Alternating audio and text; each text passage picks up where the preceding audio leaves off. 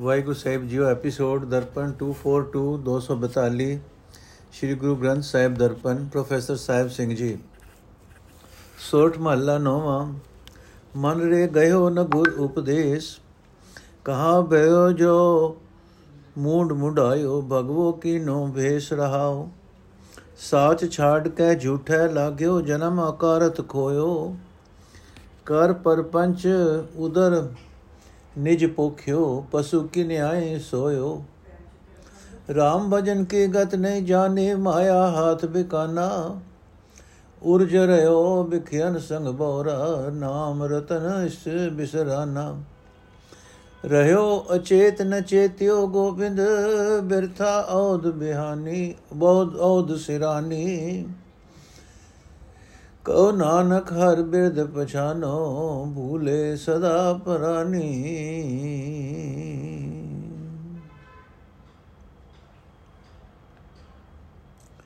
ਅਰਥ, ਹੈ ਮਨ, ਤੂੰ ਗੁਰੂ ਦੀ ਸਿੱਖਿਆ ਗ੍ਰਹਿਣ ਨਹੀਂ ਕਰਦਾ। ਹੈ ਭਾਈ, ਗੁਰੂ ਦਾ ਉਪਦੇਸ਼ ਭੁਲਾ ਕੇ ਜੇ ਸਿਰ ਵੀ ਮੁਨਾ ਲਿਆ ਤੇ ਭਗਵੇਂ ਰੰਗ ਦੇ ਕੱਪੜੇ ਪਾ ਲਏ, ਤਾਂ ਵੀ ਕੀ ਹੋਇਆ? ਤਾਂ ਵੀ ਕੀ ਬਣਿਆ? ਆਤਮਿਕ ਜੀਵਨ ਦਾ ਕੁਝ ਵੀ ਨਾ ਮਿਲ, ਨਾ ਸੋਰਿਆ ਰਹਾਓ। हे ਭਾਈ ਭਗਵਾ ਵੇਖ ਤਾਂ ਧਾਰ ਲਿਆ, ਪਰ ਸਦਾ ਥਿਰ ਪ੍ਰਭੂ ਦਾ ਨਾਮ ਛੱਡ ਕੇ ਨਾਸ਼ਵੰਤ ਪਦਾਰਥਾਂ ਵਿੱਚ ਹੀ ਸੁਰਤ ਜੋੜੀ ਰੱਖੀ। ਲੋਕਾਂ ਨਾਲ ਛਲ ਕਰਕੇ ਆਪਣਾ ਪੇਟ ਪਾਲਦਾ ਰਿਹਾ ਤੇ ਪਸ਼ੂਆਂ ਵਾਂਗ ਸੁੱਤਾ ਰਿਹਾ। हे ਭਾਈ, ਗਾਫਿਲ ਮਨੁੱਖ ਪਰਮਾਤਮਾ ਦੇ ਭਜਨ ਦੀ ਜੁਗਤ ਨਹੀਂ ਸਮਝਦਾ। ਮਾਇਆ ਦੇ ਹੱਥ ਵਿੱਚ ਵਿਕਿਆ ਰਹਿੰਦਾ ਹੈ। ਕਮਲਾ ਮਨੁੱਖ ਮਾਇਕ ਪਦਾਰਥਾਂ ਦੇ ਮੋਹ ਵਿੱਚ ਮਗਨ ਰਹਿੰਦਾ ਹੈ ਤੇ ਪ੍ਰਭੂ ਦੇ ਸ੍ਰੇਸ਼ਟ ਰਤਨ ਨਾਮ ਨੂੰ ਭੁਲਾਈ ਰੱਖਦਾ ਹੈ। ਮਨੁੱਖ ਮਾਇਆ ਵਿੱਚ ਫਸ ਕੇ ਅਵੇਸਲਾ ਹੋਇਆ ਰਹਿੰਦਾ ਹੈ। ਪਰਮਾਤਮਾ ਨੂੰ ਯਾਦ ਨਹੀਂ ਕਰਦਾ, ਸਾਰੀ ਉਮਰ ਵਿਅਰਥ ਗੁਜ਼ਾਰ ਦਿੰਦਾ ਹੈ।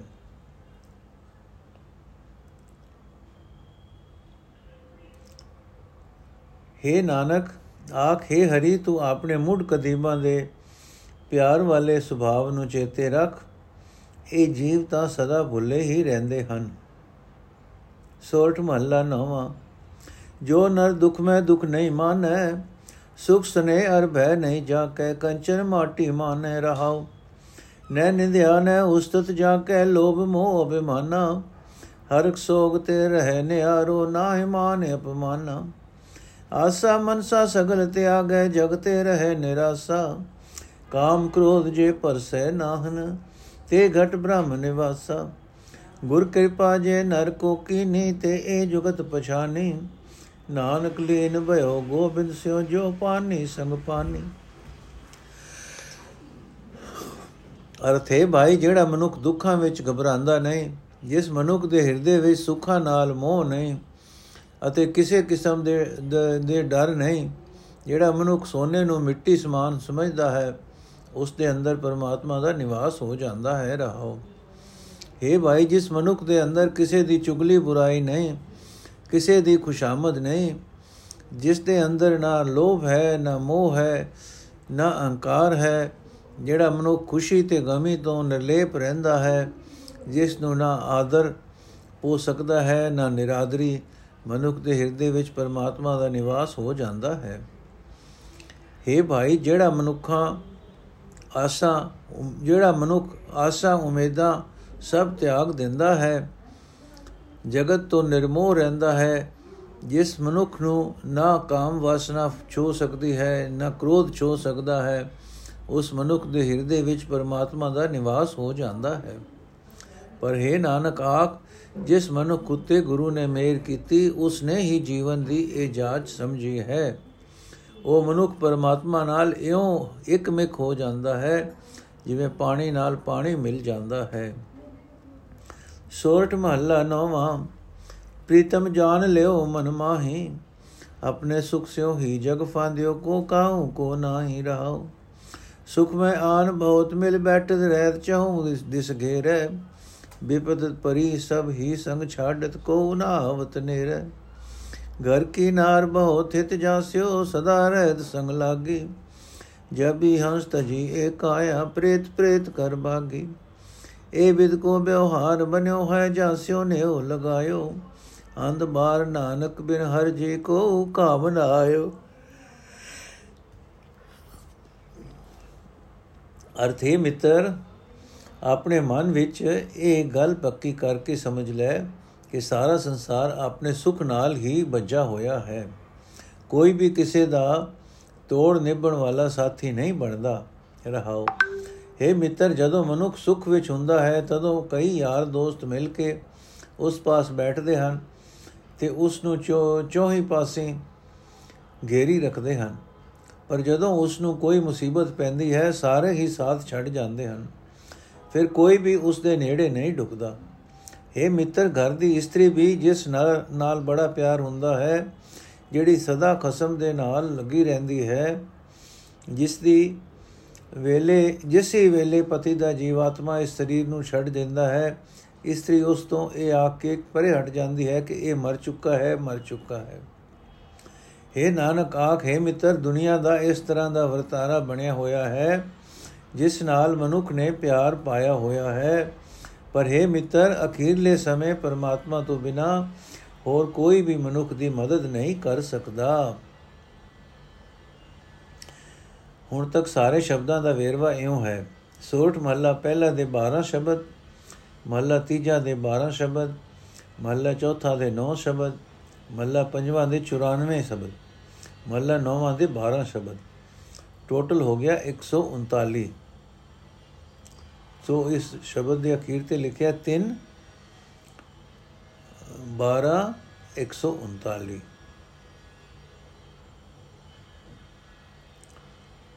ਸੋਠ ਮਹੱਲਾ ਪਹਿਲਾ, ਘਰ ਪਹਿਲਾ, ਅਸਪਦੀਆ ਚੌਥਕੀ। ਏਕ ਓੰਕਾਰ ਸਤਗੁਰ ਪ੍ਰਸਾਦ, ਦੁਬਿਧਾ ਨ ਪੜੋ, ਹਰ ਬਿਨ ਹੋਰ ਨ ਪੂਜੋ। ਮੜੇ ਮਸਾਨ ਨ ਜਾਈ, ਤ੍ਰਿਸ਼ਨਾ ਰਾਚ ਨ ਪਰ ਘਰ ਸਾਜਾਵਾ, ਤ੍ਰਿਸ਼ਨਾ ਨਾਮ 부ਝਾਈ ਘਰ ਭੀਤਰ ਘਰ ਗੁਰੂ ਦਿਖਾਇਆ ਸਹਿਜ ਰਤੇ ਮਨ ਮਾ ਮਨ ਭਾਈ। ਤੂੰ ਆਪੇ ਦਾਨਾ, ਆਪੇ ਬਿਨਾ, ਤੂੰ ਦੇਵੈ ਮਤ ਸਾਈ। ਮਨ ਬੈਰਾਗ ਰਤੋ ਬੈਰਾਗੀ, ਸ਼ਬਦ ਮਨ ਬੇਧਿਆ ਮੇਰੀ ਮਾਈ। ਅੰਤਰ ਜੋਤ ਨਿਰੰਤਰ ਬਾਣੀ ਸਾਚੇ ਸਾਹਿਬ ਸਿਉ ਲਿਵ ਲਾਈ ਰਹਾਉ। ਅਸੰਖ ਬੈਰਾਗੀ ਕਰੈ ਬੈਰਾਗ, ਸੋ ਬੈਰਾਗੀ ਜੇ ਖਸਮੇ ਭਾਵੈ। ਹਿਰਦੈ ਸ਼ਬਦ ਸਦਾ ਬੈ ਰਚਿਆ, ਗੁਰ ਕੀ ਕਾਰ ਕਮਾਵੇ। ਏਕੋ ਚੇਤੈ ਮਨੁਆ ਨਾ ਡੋਲੇ ਧਾਵਤ ਵਰਜ ਰਾਵੈ। ਸਹਿਜੇ ਮਾਤਾ ਸਦਾ ਰੰਗ ਰਾਤਾ, ਸਾਚੇ ਕੇ ਗੁਣ ਗਾਵੇ। ਮਨੁਆ ਪਉਣ ਬਿੰਦ ਸੁਖ ਵਾਸੀ, ਨਾਮ ਵਸੈ ਸੁਖ ਪਾਈ। ਜਿਹੜਾ ਲੋਭ, ਜਿਹੜਾ ਜੇਬਾ ਨੇਤਰ ਸੋਤਰ, ਸਚ ਰਾਤੇ ਜਲ ਬੂਜੀ ਤੁਝੇ 부ਝਾਈ ਆਸ ਨਿਰਾਸ ਰਹਿ ਵੈਰਾਗੀ, ਨਿਜ ਕਰ ਤਾੜੀ ਲਾਈ। ਵਿਖਿਆ ਨਾਮ ਰਜੇ ਸੰਤੋਖੀ, ਅੰਮ੍ਰਿਤ ਸਹਿਜ ਪਿਆਈ। ਦੁਬਿਧਾ ਵਿੱਚ ਬਹਿਰਾਗ ਨ ਹੋਵੀ, ਜਬ ਲਗ ਦੂਜੀ ਰਾਈ। ਸਭ ਜਗ ਤੇਰਾ ਤੂੰ ਏਕੋ ਦਾਤਾ, ਅਵਰ ਨ ਦੂਜਾ ਭਾਈ। ਮਨ ਮੁਖ ਜੰਤ ਦੁਖ ਸਦਾ ਨਿਵਾਸੀ, ਗੁਰਮੁਖ ਦੇ ਵਡਿਆਈ। ਅਪਰ ਅਪਾਰ ਅਗਮ ਅਗੋਚਰ, ਕਹਿਣਾ ਕੀਮ ਨ ਪਾਈ। ਸੁਨ ਸਮਾਦ ਮਹਾ ਪਰਮਾਰਥ, ਤੀਨ ਭਵਨ ਪਤਨਾਮੰ। ਮਸਤਕ ਲੇਖ ਜੀਆ ਜਗ ਜੋ ਜੋਨੀ। ਮਸਤਕ ਲੇਖ ਜੀਆ ਜਗ ਜੋਨੀ, ਸਿਰ ਸਿਰ ਲੇਖ ਸਹਾਮ। ਕਰਮ ਸੁਕਰਮ ਕਰਾਏ ਆਪੇ ਆਪੇ ਭਗਤ ਦੜਾਮ। ਮਨ ਮੁਖ ਝੂਠ ਲਹਿ ਹੈ ਭੈ ਮਾਨੰ, ਆਪੇ ਗਿਆਨ ਅਗਾਮ। ਜਨ ਚਾਖਿਆ ਸਈ ਸਾਧ ਜਾਣਨ, ਜਿਉ ਗੂੰਗੇ ਮਟਿਆਈ ਅਖਤੇ ਕਾ ਕਿਆ ਕਥਿਏ ਭਾਈ, ਚਾਲੋ ਸਦਾ ਰਜਾਈ। ਗੁਰ ਦਾਤਾ ਮੇਲੇ ਤਾਂ ਸਭ ਹੋਵੇ, ਨਿਗਰੇ ਮਤ ਨ ਕਾਈ। ਜਿਉ ਚਲਾਏ ਤਿਉ ਚਾਲੇ ਭਾਈ ਹੋਰ ਕਿਆ ਕੋ ਕਰੇ ਚਤੁਰਾਈ। ਇਕ ਭਰਮ ਬੁਲਾਏ, ਇਕ ਭਗਤੀ ਰਾਤੇ ਤੇਰਾ ਖੇਲ ਅਪਾਰਾ। ਜੇ ਤੁਧ ਲਾਏ, ਤੇਹਾ ਫਲ ਪਾਇਆ, ਤੂੰ ਹੁਕਮ ਚਲਾਵਣ ਹਾਰਾ। ਸੇਵਾ ਕਰੀ ਜੇ ਕਿਛ ਹੋਵੇ, ਆਪਣਾ ਜਿਉ ਪਿੰਡ ਤੁਮਾਰਾ। ਸਤਗੁਰ ਮਿਲਿਐ ਕਿਰਪਾ ਕੀਨੀ, ਅੰਮ੍ਰਿਤ ਨਾਮ ਆਧਾਰਾ। ਗਗਨ ਅੰਤਰ ਵਾਸਿਆ, ਗੁਣ ਪਰਗਾਸਿਆ ਗੁਣ ਮੈਂ ਗਿਆਨ ਧਿਆਨ। ਨਾਮ ਮਨ ਭਾਵੈ, ਕਹਿ ਕਹਾਵੈ, ਤਤੋ ਤਤ ਵਖਾਨ। ਸ਼ਬਦ ਗੁਰ ਪੀਰਾ, ਗੈਰ ਗੰਭੀਰਾ, ਬਿਨ ਸ਼ਬਦੈ ਜਗ ਬੋਰਨ। ਪੂਰਾ ਬੈਰਾਗੀ, ਸਹਿਜ ਸੁਭਾਗੀ, ਸਚ ਨਾਨਕ ਮਨ ਮਾਨ। ਪੂਰਾ ਬੈਰਾਗੀ ਸਹਿਜ ਸੁਭਾਗੀ ਸਚ ਨਾਨਕ ਮਨ ਮਾਨ।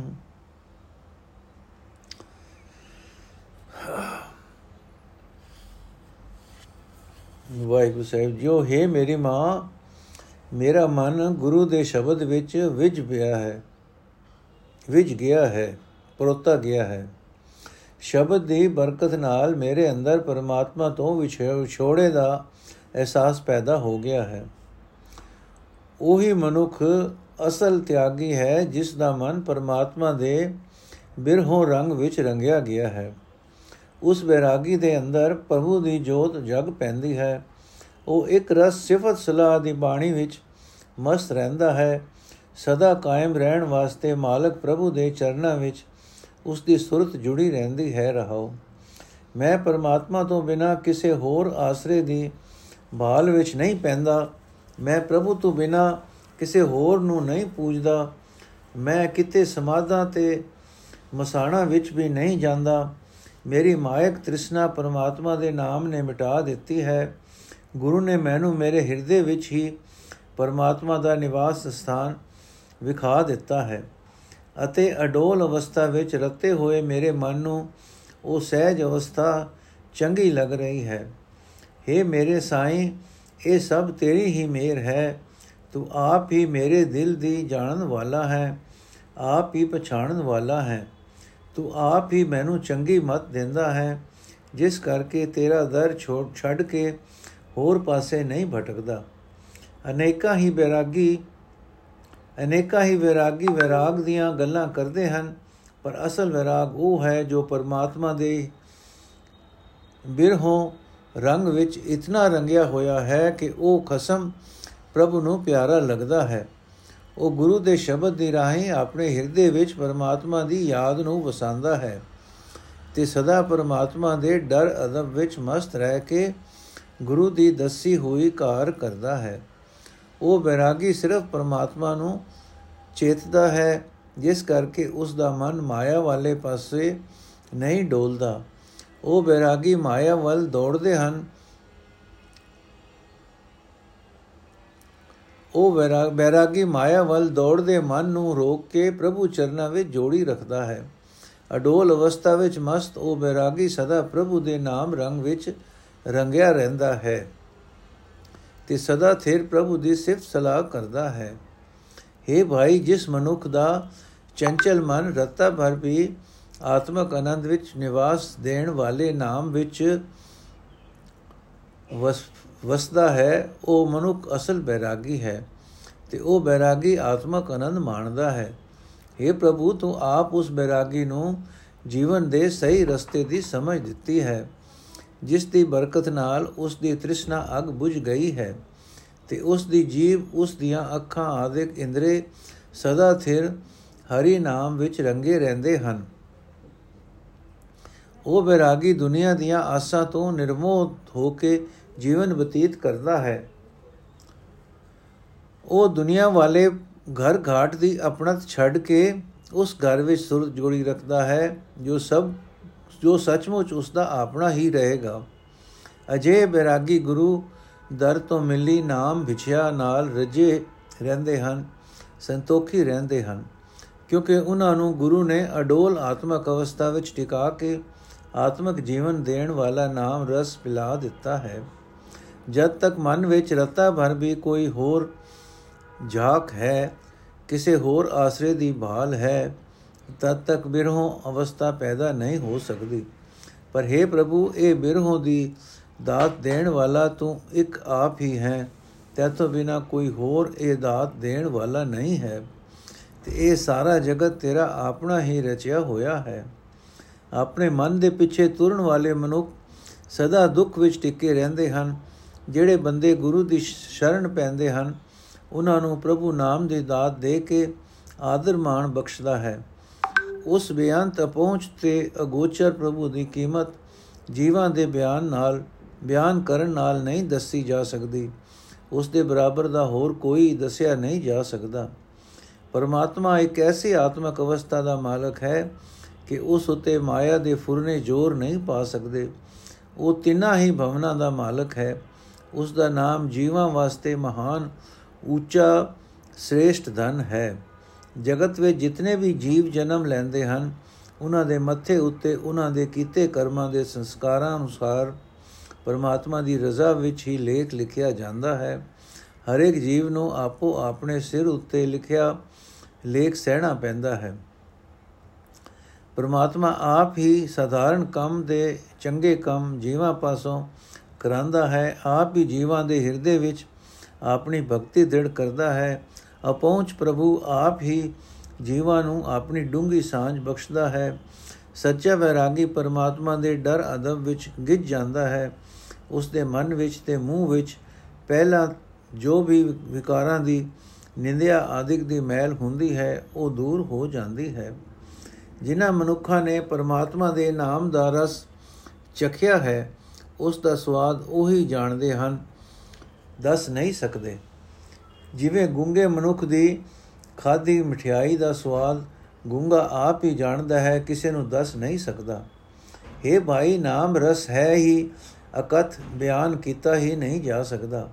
ਮੈਂ ਤਾਂ ਸਦਾ ਇਹੀ ਤਾਂਗ ਰੱਖਦਾ ਹਾਂ ਕਿ ਮੈਂ ਉਸ ਮਾਲਕ ਪ੍ਰਭੂ ਦੀ ਰਜ਼ਾ ਵਿੱਚ ਤੁਰਾਂ ਪਰ ਰਜ਼ਾ ਵਿੱਚ ਤੁਰਨ ਦੀ ਸੂਝ ਵੀ ਤਦੋਂ ਹੀ ਆਉਂਦੀ ਹੈ ਜੇ ਗੁਰੂ ਉਸ ਦਾਤਾਰ ਪ੍ਰਭੂ ਨਾਲ ਮਿਲਾ ਦੇਵੇ।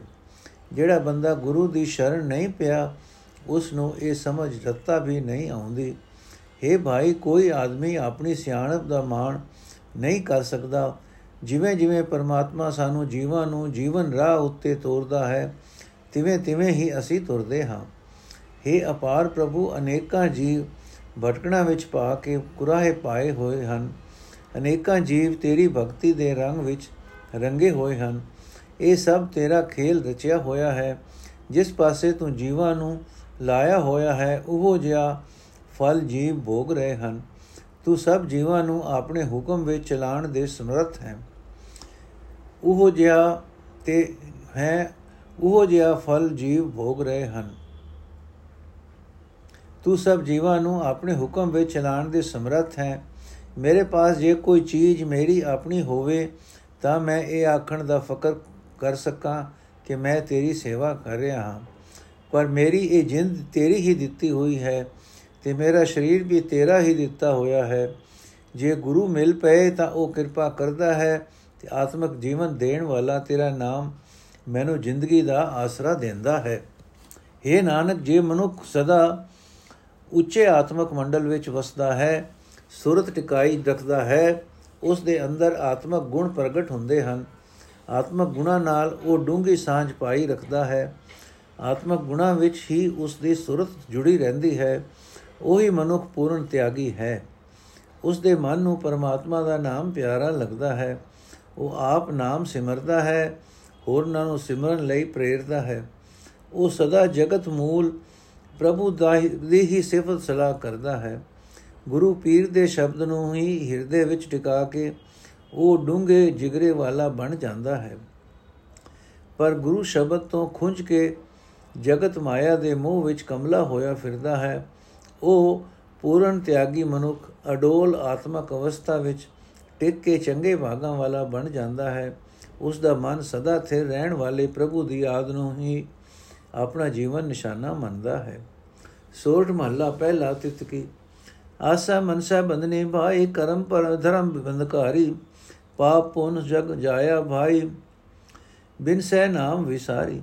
ਇਹ ਮਾਇਆ ਜਗ ਮੋਣੀ ਭਾਈ, ਕਰਮ ਸਭੇ ਵੇਕਾਰੀ, ਸੁਣ ਪੰਡਿਤ ਕਰਮਾਕਾਰੀ ਜਿਤ ਕਰਮ ਸੁਖ ਉਪਜੈ ਭਾਈ, ਸੋ ਆਤਮ ਤਤ ਵਿਚਾਰੀ ਰਹਾਓ ਸਾਸਤ ਬੇਦ ਬਕੈ ਖੜੋ ਭਾਈ, ਕਰਮ ਕਰੋ ਸੰਸਾਰੀ। ਪਾਖਣ ਮਹਿਲ ਨ ਚੁਕਈ ਭਾਈ, ਅੰਤਰ ਮਹਿਲ ਵਿਕਾਰੀ। ਇਨ ਬਿਦ ਡੂਬੇ ਮਾਕੁਰੀ ਭਾਈ ਊਡੀ ਸਿਰ ਕਹਿ ਭਾਰੀ। ਗੁਰ ਦੁਰਮਤ ਘਣੀ ਵਿਗੂਤੀ ਭਾਈ, ਤੁਝੇ ਭਾਏ ਖੁਆਈ। ਬਿਨ ਸਤਗੁਰ ਨਾਮ ਨ ਪਾਈਐ ਭਾਈ, ਬਿਨ ਨਾਮੈ ਭਰਮ ਨ ਜਾਈ। ਸਤਗੁਰ ਸੇਵੇ ਤਾਂ ਸੁਖ ਪਾਏ ਭਾਈ, ਆਵਣ ਜਾਣ ਰਹਾਈ। ਸਾਜ ਸਹਿਜ ਗੁਰ ਤੇ ਉਪਜੈ ਭਾਈ, ਮਨ ਨਿਰਮਲ ਸਾਚ ਸਮਾਈ। ਗੁਰ ਸੇਵੇ ਸੋ 부ਜੈ ਭਾਈ, ਗੁਰ ਬਿਨ ਮਗ ਨ ਪਾਈ। ਜਿਸ ਅੰਤਰ ਲੋਭ ਕੇ ਕਰਮ ਕਮਾਵੇ ਭਾਈ, ਕੂੜ ਬੋਲ ਬਿਖਾਈ ਪੰਡਿਤ ਦਈ ਵਿਲੋਈਏ ਭਾਈ, ਵਿਚੋ ਨਿਕਲੇ ਤਤ। ਜਲ ਮਥਿਆ ਜਲ ਦੇਖੀਏ ਭਾਈ, ਇਹ ਜਗ ਇਹ ਹਵਤ ਗੁਰ ਬਿਨ ਭਰਮ ਵੀ ਗੁਚੀਏ ਭਾਈ, ਘਟ ਘਟ ਦੇਵ ਅਲਖ। ਇਹ ਜਗ ਤਾਗੋ ਸੂਤ ਕੋ ਭਾਈ, ਦੇ ਦਿਸ ਬਾਧੋ ਮਾਏ ਬਿਨ ਗੁਰ ਗਾ, ਬਿਨ ਗੁਰ ਗਾਂਠ ਨ ਛੁਟੈ ਭਾਈ ਥਾਕੇ ਕਰਮ ਕਮਾਏ। ਇਹ ਜਗ ਭਰਮ ਬੁਲਾਇਆ ਭਾਈ ਕਹਿਣਾ ਕਿਛੂ ਨ ਜਾਏ। ਗੁਰ ਮਿਲਿਐ ਬੋ ਮਨ ਵਸੈ ਭਾਈ ਬੈ ਮਰਨਾ ਸਚ ਲੇ ਮਜਨ ਦਾਨ ਚੰਗਿਆਈਆਂ ਭਾਈ, ਦਰਗਹਿ ਨਾਮ ਵਿਸੇ ਗੁਰ ਅੰਕਸ ਜਿਨ ਨਾਮ ਦਿੜਾਇਆ ਭਾਈ ਮਨ ਵਸਿਆ ਚੁਕਾ ਭੇ ਇਹ ਤਨ ਹਾਟ ਸਰਾਫ ਕੋ ਭਾਈ, ਵਖਰ ਨਾਮ ਅਪਾਰ। ਇਹ ਵਖਰ ਵਪਾਰੀ ਸੋਦੜੈ ਭਾਈ, ਗੁਰ ਸ਼ਬਦ ਕਰੇ ਵਿਚਾਰ। ਧਨ ਵਪਾਰੀ ਨਾਨਕਾ ਭਾਈ, ਮੇਲ ਕਰੇ ਵਪਾਰ। ਧਨ ਵਪਾਰੀ ਨਾਨਕਾ ਭਾਈ, ਮੇਲ ਕਰੇ ਵਪਾਰ। ਅਰਥ। ਤੀਰਥ ਵਰਤ ਆਦਿਕ ਧਾਰਮਿਕ ਮਿੱਥੇ ਹੋਏ ਕੰਮਾਂ ਦੇ ਵਿਸ਼ਵਾਸੀ ਹੈ ਪੰਡਿਤ, ਸੁਣ, ਇਹ ਕਰਮ ਧਰਮ ਆਤਮਕ ਆਨੰਦ ਨਹੀਂ ਪੈਦਾ ਕਰ ਸਕਦੇ। ਹੈ ਭਾਈ, ਜਿਸ ਕੰਮ ਦੀ ਰਾਹੀਂ ਆਤਮਕ ਆਨੰਦ ਪੈਦਾ ਹੁੰਦਾ ਹੈ, ਉਹ ਇਹ ਹੈ ਕਿ ਆਤਮਿਕ ਜੀਵਨ ਦੇਣ ਵਾਲੇ ਜਗਤ ਮੂਲ ਦੇ ਗੁਣਾ ਨੂੰ ਆਪਣੇ ਵਿਚਾਰ ਮੰਡਲ ਵਿੱਚ ਲਿਆਂਦਾ ਜਾਏ। ਰਹਾਓ। ਹੈ ਭਾਈ, ਤੀਰਥ ਵਰਤ ਆਦਿਕ ਧਾਰਮਿਕ ਕਰਮ ਕਰਦਿਆਂ ਵੀ ਮਾਇਆ ਵਾਲੀਆਂ ਆਸਾਂ ਤੇ ਫੁਰਨੇ ਟਿਕੇ ਹੀ ਰਹਿੰਦੇ ਹਨ। ਇਹ ਆਸਾਂ ਤੇ ਇਹ ਫੁਰਨੇ ਮਾਇਆ ਦੇ ਮੋਹ ਵਿੱਚ ਬੰਨਣ ਵਾਲੇ ਹਨ। ਇਹ ਰਸਮੀ ਧਾਰਮਿਕ ਕਰਮ ਸਗੋਂ ਮਾਇਆ ਦੇ ਬੰਧਨ ਪੈਦਾ ਕਰਨ ਵਾਲੇ ਹਨ। हे ਭਾਈ, ਰਸਮੀ ਤੌਰ ਤੇ ਮੰਨੇ ਹੋਏ ਪਾਪ ਅਤੇ ਪੁੰਨ ਦੇ ਕਾਰਨ ਜਗਤ ਜਮਦਾ ਹੈ, ਜਨਮ ਮਰਨ ਦੇ ਗੇੜ ਵਿੱਚ ਆਉਂਦਾ ਹੈ। ਪਰਮਾਤਮਾ ਦਾ ਨਾਮ ਬੁਲਾ ਕੇ ਆਤਮਕ ਮੋਤੇ ਮਰਦਾ ਹੈ। हे ਭਾਈ, ਇਹ ਮਾਇਆ ਜਗਤ ਵਿੱਚ ਜੀਵਾਂ ਨੂੰ ਮੋਹਣ ਦਾ ਕੰਮ ਕਰੀ ਜਾਂਦੀ ਹੈ। ਇਹ ਸਾਰੇ ਧਾਰਮਿਕ ਮਿੱਥੇ ਹੋਏ ਕਰਮ ਵਿਅਰਥ ਹੀ ਜਾਂਦੇ ਹਨ। हे ਪੰਡਿਤ ਜੀ, ਤੁਸੀਂ ਲੋਕਾਂ ਨੂੰ ਸੁਣਾਉਣ ਵਾਸਤੇ ਵੇਦ ਸ਼ਾਸਤਰ ਆਦਿਕ ਧਰਮ ਪੁਸਤਕ ਖੋਲ ਕੇ ਉਚਾਰਦੇ ਰਹਿੰਦੇ ਹੋ, ਪਰ ਆਪ ਉਹੀ ਕਰਮ ਕਰਦੇ ਹੋ ਜੋ ਮਾਇਆ ਦੇ ਮੋਹ ਵਿੱਚ ਫਸਾਈ ਰੱਖਣ। हे ਪੰਡਿਤ, ਇਸ ਪਖੰਡ ਨਾਲ ਮਨ ਦੀ ਮੈਲ ਦੂਰ ਨਹੀਂ ਹੋ ਸਕਦੀ। ਵਿਕਾਰਾਂ ਦੀ ਮੈਲ ਮਨ ਦੇ ਅੰਦਰ ਟਿਕੀ ਹੀ ਰਹਿੰਦੀ ਹੈ। ਇਸ ਤਰ੍ਹਾਂ ਤਾਂ ਮਕੜੀ ਵੀ ਆਪਣਾ ਜਾਲਾ ਆਪ ਤਣ ਕੇ ਉਸੇ ਜਾਲੇ ਵਿੱਚ ਉਲਟੀ ਸਿਰ ਭਾਰ ਸਿਰ ਭਾਰ ਹੋ ਕੇ ਮਰਦੀ ਹੈ।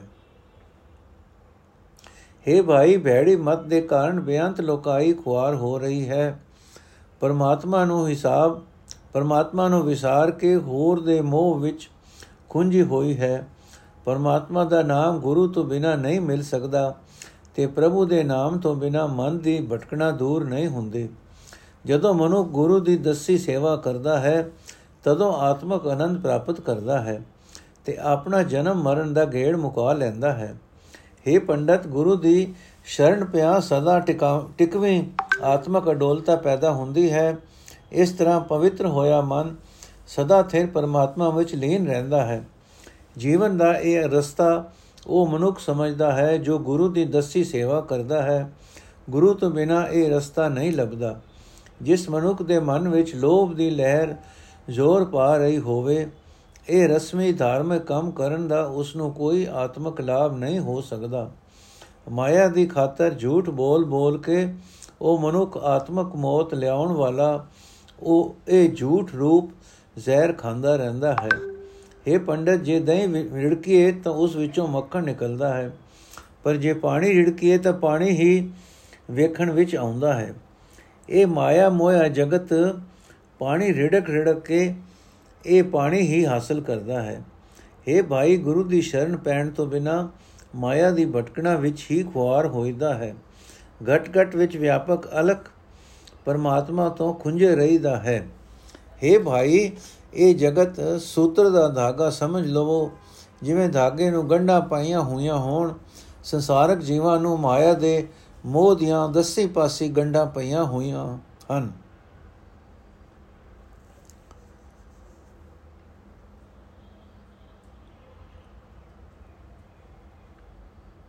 ਭਾਵ ਮੋਹ ਵਿੱਚ ਫਸੇ ਜੀਵ ਦਸੇ ਪਾਸੇ ਖਿੱਚੇ ਜਾ ਰਹੇ ਹਨ। ਅਨੇਕਾਂ ਜੀਵ ਇਹ ਰਸਮੀ ਧਾਰਮਿਕ ਕਰਮ ਕਰ ਕਰਕੇ ਹਾਰ ਗਏ, ਪਰ ਗੁਰੂ ਦੀ ਸ਼ਰਨ ਪੈਣ ਤੋਂ ਬਿਨਾ ਮੋਹ ਦੀ ਗੰਢ ਖੁੱਲਦੀ ਨਹੀਂ। हे ਭਾਈ, ਇਹ ਜਗਤ ਰਸਮੀ ਧਾਰਮਿਕ ਰਸ ਕਰਮ ਕਰਦਾ ਹੋਇਆ ਵੀ ਮੋਹ ਦੀ ਭਟਕਣਾ ਵਿੱਚ ਇਤਨਾ ਖੁੰਝਿਆ ਹੋਇਆ ਹੈ ਕਿ ਬਿਆਨ ਨਹੀਂ ਕੀਤਾ ਜਾ ਸਕਦਾ। हे ਪੰਡਤ, ਜੇ ਗੁਰੂ ਮਿਲ ਪਏ ਤਾਂ ਪਰਮਾਤਮਾ ਦਾ ਡਰ, ਅਦਬ ਮਨ ਵਿੱਚ ਵਸ ਪੈਂਦਾ ਹੈ। ਉਹ ਡਰ ਅਦਬ ਵਿੱਚ ਰਹਿ ਕੇ ਮਾਇਆ ਦੇ ਮੋਹ ਵੱਲੋਂ ਮਰਨਾ, ਜੀਵ ਦੇ ਮਸਤਕ ਉੱਤੇ ਕੀਤੇ ਕਰਮਾਂ ਦਾ ਐਸਾ ਲੇਖ ਹੈ ਜੋ ਇਸ ਨੂੰ ਅਟਲ ਜੀਵਨ ਦਿੰਦਾ ਹੈ। हे ਭਾਈ, ਤੀਰਥ ਇਸ਼ਨਾਨ, ਦਾਨ ਪੁੰਨ ਤੇ ਹੋਰ ਚੰਗਿਆਈਆਂ ਪਰਮਾਤਮਾ ਦਾ ਨਾਮ ਹੀ ਹੈ। ਪਰਮਾਤਮਾ ਦੇ ਨਾਮ ਨੂੰ ਹੀ ਉਸ ਦੀ ਹਜ਼ੂਰੀ ਵਿੱਚ ਵਿਸ਼ੇਸ਼ਤਾ ਮਿਲਦੀ ਹੈ। ਮਾਇਆ ਵਿੱਚ ਮਸਤ ਮਨ ਹਾਥੀ ਨੂੰ ਸਿੱਧੇ ਰਸਤੇ ਤੋਰਨ ਵਾਸਤੇ ਗੁਰੂ ਦਾ ਸ਼ਬਦ ਕੁੰਡਾ ਹੈ। ਗੁਰੂ ਨੇ ਹੀ ਪਰਮਾਤਮਾ ਦਾ ਨਾਮ ਮਨੁੱਖ ਨੂੰ ਦ੍ਰਿੜ ਕਰਵਾਇਆ ਹੈ। ਗੁਰੂ ਦੀ ਮਿਹਰ ਨਾਲ ਜਦੋਂ ਨਾਮ ਮਨ ਵਿੱਚ ਵਸਦਾ ਹੈ, ਤਾਂ ਧਾਰਮਿਕ ਵਿਖਾਵਾ ਮੁੱਕ ਜਾਂਦਾ ਹੈ। हे ਭਾਈ, ਇਹ ਮਨੁੱਖਾ ਸਰੀਰ ਪਰਮਾਤਮਾ ਸਰਾਫ ਦਾ ਦਿੱਤਾ ਹੋਇਆ ਇੱਕ ਹੱਟ ਹੈ, ਜਿਸ ਵਿੱਚ ਕਦੇ ਨਾ ਮੁੱਕਣ ਵਾਲਾ ਨਾਮ ਸੌਦਾ ਕਰਨਾ ਹੈ। ਉਹੀ ਜੀਵ ਵਪਾਰੀ ਇਸ ਸੌਦੇ ਨੂੰ ਆਪਣੇ ਸਰੀਰ ਹੱਟ ਵਿੱਚ ਦ੍ਰਿੜਤਾ ਨਾਲ ਵਣਦਾ ਹੈ, ਜਿਹੜਾ ਗੁਰੂ ਦੇ ਸ਼ਬਦ ਵਿੱਚ ਵਿਚਾਰ ਕਰਦਾ ਹੈ। ਇਹ ਨਾਨਕ, ਉਹ ਜੀਵ ਵਪਾਰੀ ਭਾਗਾਂ ਵਾਲਾ ਹੈ, ਜੋ ਸਾਧ ਸੰਗਤ ਵਿੱਚ ਰਹਿ ਕੇ ਇਹ ਵਪਾਰ ਕਰਦਾ ਹੈ।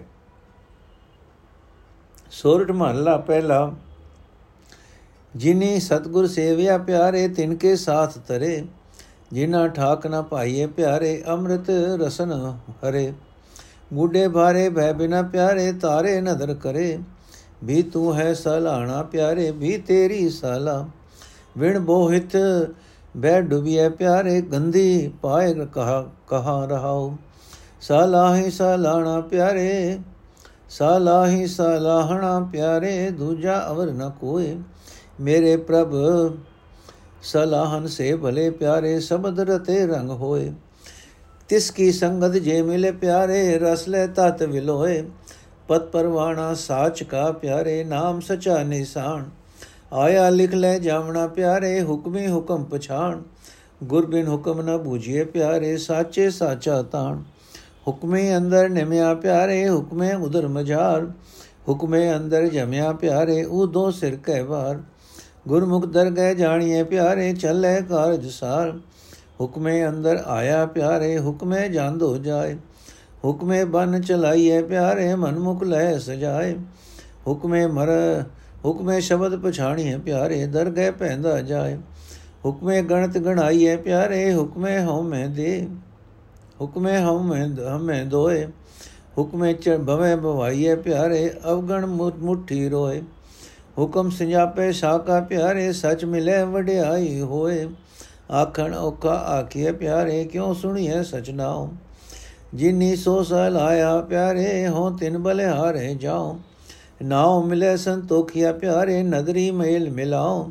ਕਾਇਆ ਕਾਗਦ ਜੇ ਥੀਏ ਪਿਆਰੇ, ਮਨ ਮਸਵਾਣੀ ਧਾਰ। ਲਲਤਾ ਲੇਖਣ ਸਚ ਕੀ ਪਿਆਰੇ, ਹਰ ਗੁਣ ਲਿਖੋ ਵਿਚਾਰ। ਧਨ ਲਿਖਾਰੀ ਨਾਨਕਾ ਪਿਆਰੇ ਸਾਚ ਲਿਖੈ ਉਰਦਾਰ। ਧਨ ਲਿਖਾਰੀ ਨਾਨਕਾ ਪਿਆਰੇ ਸਾਚ ਲਿਖੈ ਉਰਦਾਰ। ਅਰਥੇ ਸੱਜਣ ਪ੍ਰਭੂ, ਸਦਾ ਤੈਨੂੰ ਹੋਈ ਸਲਾਹਣਾ ਚਾਹੀਦਾ ਹੈ, ਸਦਾ ਤੇਰੀ ਹੀ ਸਿਫਤ ਸਲਾਹ ਕਰਨੀ ਚਾਹੀਦੀ ਹੈ। ਇਸ ਸੰਸਾਰ ਸਮੁੰਦਰ ਵਿੱਚੋਂ ਪਾਰ ਲੰਘਣ ਵਾਸਤੇ, ਤੇਰੀ ਸਿਫਤ ਸਲਾਹ ਜੀਵਾਂ ਵਾਸਤੇ ਜਹਾਜ਼ ਹੈ। ਇਸ ਜਹਾਜ਼ ਤੋਂ ਬਿਨਾ ਬਹੁ ਸਾਗਰ ਵਿੱਚ ਡੁੱਬ ਜਾਈਦਾ ਹੈ। ਕੋਈ ਵੀ ਜੀਵ ਸਮੁੰਦਰ ਦਾ ਪਾਰਲਾ ਕੰਡਾ ਲੱਭ ਨਹੀਂ ਸਕਦਾ ਰਹਾਉ। ਜਿਨ੍ਹਾਂ ਬੰਦਿਆਂ ਨੇ ਸਤਿਗੁਰੂ ਦਾ ਪੱਲਾ ਫੜਿਆ ਹੈ हे ਸੱਜਣ ਉਹਨਾਂ ਨੇ ਸੰਗੀ ਸਾਥੀ ਵੀ ਪਾਰ ਲੰਘ ਉਹਨਾਂ ਦੇ ਸੰਗੀ ਸਾਥੀ ਵੀ ਪਾਰ ਲੰਘ ਜਾਂਦੇ ਹਨ। ਜਿਨ੍ਹਾਂ ਦੀ ਜੀਵ, ਜਿਨ੍ਹਾਂ ਦੀ ਜੀਵ ਪਰਮਾਤਮਾ ਦਾ ਨਾਮ ਅੰਮ੍ਰਿਤ ਚਖਦੀ ਹੈ ਉਹਨਾਂ ਦੇ ਜੀਵਨ ਸਫਰ ਵਿੱਚ ਵਿਕਾਰ ਆਦਿਕਾਂ ਦੀ ਰੁਕਾਵਟ ਨਹੀਂ ਪੈਂਦੀ। हे ਸੱਜਣ, ਜਿਹੜੇ ਮਨੁੱਖ ਪਰਮਾਤਮਾ ਦੇ ਡਰ ਅਦਬ ਤੋਂ ਸਕਣੇ ਰਹਿੰਦੇ ਹਨ, ਉਹ ਵਿਕਾਰਾਂ ਦੇ ਭਾਰ ਨਾਲ ਲੱਦੇ ਜਾਂਦੇ ਹਨ ਤੇ ਸੰਸਾਰ ਸਮੁੰਦਰ ਵਿੱਚ ਡੁੱਬ ਜਾਂਦੇ ਹਨ। ਪਰ ਜਦੋਂ ਪਰਮਾਤਮਾ ਮੇਰ ਦੀ ਨਿਗਾਹ ਕਰਦਾ ਹੈ, ਤਾਂ ਉਹਨਾਂ ਨੂੰ ਵੀ ਪਾਰ ਲਗਾ ਲੈਂਦਾ ਹੈ। हे ਸੱਜਣ, ਸਲਾਹਣ ਜੋਗ ਪਰਮਾਤਮਾ ਦੀ ਸਿਫਤ ਸਲਾਹ ਕਰਨੀ ਚਾਹੀਦੀ ਹੈ। ਉਸ ਵਰਗਾ ਹੋਰ ਕੋਈ ਨਹੀਂ ਹੈ। ਜਿਹੜੇ ਬੰਦੇ ਪਿਆਰੇ ਪ੍ਰਭੂ ਦੀ ਸਿਫਤ ਸਲਾਹ ਕਰਦੇ ਹਨ ਉਹ ਭਾਗਾ ਵਾਲੇ ਹਨ। ਗੁਰੂ ਦੇ ਸ਼ਬਦ ਵਿੱਚ ਡੂੰਗੀ ਲਗਨ ਰੱਖਣ ਵਾਲੇ ਬੰਦੇ ਨੂੰ ਪਰਮਾਤਮਾ ਦਾ ਪ੍ਰੇਮ ਰੰਗ ਚੜਦਾ ਹੈ। ਅਜੇ ਬੰਦੇ ਦੀ ਸੰਗਤ ਨੇ, ਸੰਗਤ ਜੇ ਕਿਸੇ ਨੂੰ ਪ੍ਰਾਪਤ ਹੋ ਜਾਏ, ਤਾਂ ਉਹ ਹਰੀ ਨਾਮ ਦਾ ਰਸ ਲੈਂਦਾ ਹੈ ਤੇ ਨਾਮ ਦੁੱਧ ਨੂੰ ਰਿੜਕ ਕੇ ਉਸ ਜਗਤ ਮੂਲ ਪ੍ਰਭੂ ਨੂੰ ਮਿਲ ਪੈਂਦਾ ਹੈ। हे ਭਾਈ, ਸਦਾ ਸਥਿਰ ਰਹਿਣ ਵਾਲੇ ਪ੍ਰਭੂ ਦਾ ਨਾਮ ਪ੍ਰਭੂ ਪਤੀ ਨੂੰ ਮਿਲਣ ਵਾਸਤੇ ਇਸ ਜੀਵਨ ਸਫਰ ਵਿੱਚ ਰਾਹਦਾਰੀ ਹੈ। ਇਹ ਨਾਮ ਸਦਾ ਸਥਿਰ ਰਹਿਣ ਵਾਲੀ ਮਿਹਰ ਹੈ। ਪ੍ਰਭੂ ਦਾ ਇਹ ਹੁਕਮ ਹੈ ਕਿ ਜਗਤ ਵਿੱਚ ਜੋ ਵੀ ਆਇਆ ਹੈ, ਉਸਨੇ ਪ੍ਰਭੂ ਨੂੰ ਮਿਲਣ ਵਾਸਤੇ ਇਹ ਨਾਮ ਰੂਪ ਰਾਹਦਾਰੀ ਲਿਖ ਕੇ ਆਪਣੇ ਨਾਲ ਲੈ ਜਾਣੀ ਹੈ। हे ਭਾਈ, ਪ੍ਰਭੂ ਦੇ ਇਸ ਹੁਕਮ ਨੂੰ ਸਮਝ, ਪਰ ਇਸ ਹੁਕਮ ਨੂੰ ਸਮਝਣ ਲਈ ਗੁਰੂ ਦੀ ਸ਼ਰਨ ਪੈਣਾ ਪਏਗਾ। ਗੁਰੂ ਤੋਂ ਬਿਨਾ ਪ੍ਰਭੂ ਦਾ ਹੁਕਮ ਸਮਝਿਆ ਨਹੀਂ ਜਾ ਸਕਦਾ। हे ਭਾਈ, ਜਿਹੜਾ ਮਨੁੱਖ ਗੁਰੂ ਦੀ ਸ਼ਰਨ ਪੈ ਕੇ ਸਮਝ ਲੈਂਦਾ ਹੈ ਵਿਕਾਰਾਂ ਦਾ ਟਾਕਰਾ ਕਰਨ ਲਈ ਉਸ ਨੂੰ ਸਦਾ ਥਿਰ ਪ੍ਰਭੂ ਦਾ, ਸਦਾ ਥਿਰ ਬਲ ਹਾਸਲ ਹੋ ਜਾਂਦਾ ਹੈ। हे ਭਾਈ, ਜੀਵ ਪਰਮਾਤਮਾ ਦੇ ਹੁਕਮ ਅਨੁਸਾਰ ਪਹਿਲਾ ਮਾਤਾ ਦੇ ਗਰਭ ਵਿੱਚ ਟਿਕਦਾ ਹੈ ਤੇ ਮਾਂ ਦੇ ਪੇਟ ਵਿੱਚ 10 ਮਹੀਨੇ ਨਿਵਾਸ ਰੱਖਦਾ ਹੈ। ਪੁੱਠਾ ਸਿਰ ਭਾਰ ਰਹਿ ਕੇ ਪ੍ਰਭੂ ਦੇ ਹੁਕਮ ਅਨੁਸਾਰ ਹੀ ਇਹ ਜਨਮ ਲੈਂਦਾ ਹੈ। ਕਿਸੇ ਖਾਸ ਜੀਵਨ ਮਨੋਰਥ ਵਾਸਤੇ ਜੀਵ ਜਗਤ ਵਿੱਚ ਆਉਂਦਾ ਹੈ। ਜੋ ਜੀਵ ਗੁਰੂ ਦੀ ਸ਼ਰਨ ਪੈ ਕੇ ਜੀਵਨ ਮਨੋਰਥ ਨੂੰ ਸਵਾਰ ਕੇ ਇੱਥੋਂ ਜਾਂਦਾ ਹੈ, ਉਹ ਪਰਮਾਤਮਾ ਦੀ ਹਜ਼ੂਰੀ ਵਿੱਚ ਆਦਰ ਪਾਉਂਦਾ ਹੈ। हे ਸੱਜਣ, ਪਰਮਾਤਮਾ ਦੀ ਰਜ਼ਾ ਅਨੁਸਾਰ ਹੀ ਜੀਵ ਜਗਤ ਵਿੱਚ ਆਉਂਦਾ ਹੈ, ਰਜ਼ਾ ਅਨੁਸਾਰ ਹੀ ਇੱਥੋਂ ਚਲਾ ਜਾਂਦਾ ਹੈ। ਜਿਹੜਾ ਮਨੁੱਖ ਆਪਣੇ ਮਨ ਦੇ ਪਿੱਛੇ ਤੁਰਦਾ ਹੈ ਤੇ ਮਾਇਆ ਦੇ ਮੋਹ ਵਿੱਚ ਫਸ ਜਾਂਦਾ ਹੈ ਉਸ ਨੂੰ ਪ੍ਰਭੂ ਦੀ ਰਜ਼ਾ ਅਨੁਸਾਰ ਹੀ ਬਨ ਕੇ ਭਾਵ ਜੋਰੋ ਜੋਰੀ ਇਥੋਂ ਤੋਰਿਆ ਜਾਂਦਾ ਹੈ ਕਿਉਂਕਿ ਮੋਹ ਦੇ ਕਾਰਨ ਉਹ ਇਸ ਮਾਇਆ ਨੂੰ ਛੱਡਣਾ ਨਹੀਂ ਚਾਹੁੰਦਾ। ਪਰਮਾਤਮਾ ਦੀ ਰਜ਼ਾ ਅਨੁਸਾਰ ਹੀ ਜਿਸ ਨੇ ਗੁਰੂ ਦੇ ਸ਼ਬਦ ਦੀ ਰਾਹੀਂ ਜਨਮ ਮਨੋਰਥ ਨੂੰ ਪਛਾਣ ਲਿਆ ਹੈ, ਉਹ ਪਰਮਾਤਮਾ ਦੀ ਹਜ਼ੂਰੀ ਵਿੱਚ ਆਦਰ ਨਾਲ ਜਾਂਦਾ ਹੈ। हे ਭਾਈ, ਪਰਮਾਤਮਾ ਦੀ ਰਜ਼ਾ ਅਨੁਸਾਰ ਹੀ ਕਿਤੇ ਮਾਇਆ ਦੀ ਸੋਚ ਨੇ, ਸੋਚੀ ਜਾ ਰਹੀ ਹੈ, ਪ੍ਰਭੂ ਦੀ ਰਜ਼ਾ ਵਿੱਚ ਹੀ ਕਿਤੇ ਹਉਮੈ ਹੈ, ਕਿਤੇ ਦ્વੈਤ ਹੈ, ਪ੍ਰਭੂ ਦੀ ਰਜ਼ਾ ਅਨੁਸਾਰ ਹੀ ਕਿਤੇ ਕੋਈ ਮਾਇਆ ਦੀ ਖਾਤਰ ਭਟਕ ਰਿਹਾ ਹੈ। ਕਿਤੇ ਕੋਈ ਜਨਮ ਮਰਨ ਦੇ ਗੇੜ ਵਿੱਚ ਪਾਇਆ ਜਾ ਰਿਹਾ ਹੈ। ਕਿਤੇ ਪਾਪ ਦੀ ਠੱਗੀ ਹੋਈ ਲੋਕੋਈ, ਲੁਕਾਈ ਆਪਣੇ ਦੁੱਖ ਰੋ ਰਹੀ ਹੈ। ਜਿਸ ਮਨੁੱਖ ਨੂੰ ਸ਼ਾਹ ਪ੍ਰਭੂ ਦੀ ਰਜ਼ਾ ਦੀ ਮਜਦ, ਸਮਝ ਆ ਜਾਂਦੀ ਹੈ ਉਸ ਨੂੰ ਸਦਾ ਸਥਿਰ ਰਹਿਣ ਵਾਲਾ ਪ੍ਰਭੂ ਮਿਲ ਪੈਂਦਾ ਹੈ। ਉਸ ਦੀ ਲੋਕ ਪਰਲੋਕ ਵਿੱਚ ਵਡਿਆਈ ਹੁੰਦੀ ਹੈ। हे ਭਾਈ, ਜਗਤ ਵਿੱਚ ਮਾਇਆ ਦਾ ਪ੍ਰਭਾਵ ਇਤਨਾ ਹੈ ਕਿ ਪਰਮਾਤਮਾ ਦਾ ਸਦਾ ਸਥਿਰ ਰਹਿਣ ਵਾਲਾ ਨਾਮ ਸਿਮਰਨਾ ਬੜਾ ਕਠਿਨ ਹੋ ਰਿਹਾ ਹੈ। ਨਾ ਹੀ ਪ੍ਰਭੂ ਨਾਮ ਸੁਣਿਆ ਜਾ ਰਿਹਾ ਹੈ। ਮਾਇਆ ਦੇ ਪ੍ਰਭਾਵ ਹੇਠ ਜੀਵ ਨਾਮ ਨਹੀਂ ਸਿਮਰਦੇ, ਨਾਮ ਨਹੀਂ ਸੁਣਦੇ। हे ਭਾਈ, ਮੈਂ ਉਹਨਾਂ ਬੰਦਿਆਂ ਤੋਂ ਕੁਰਬਾਨ ਜਾਂਦਾ ਹਾਂ ਜਿਨ੍ਹਾਂ ਨੇ ਪ੍ਰਭੂ ਦੀ ਸਿਫਤ ਸਲਾਹ ਕੀਤੀ ਹੈ।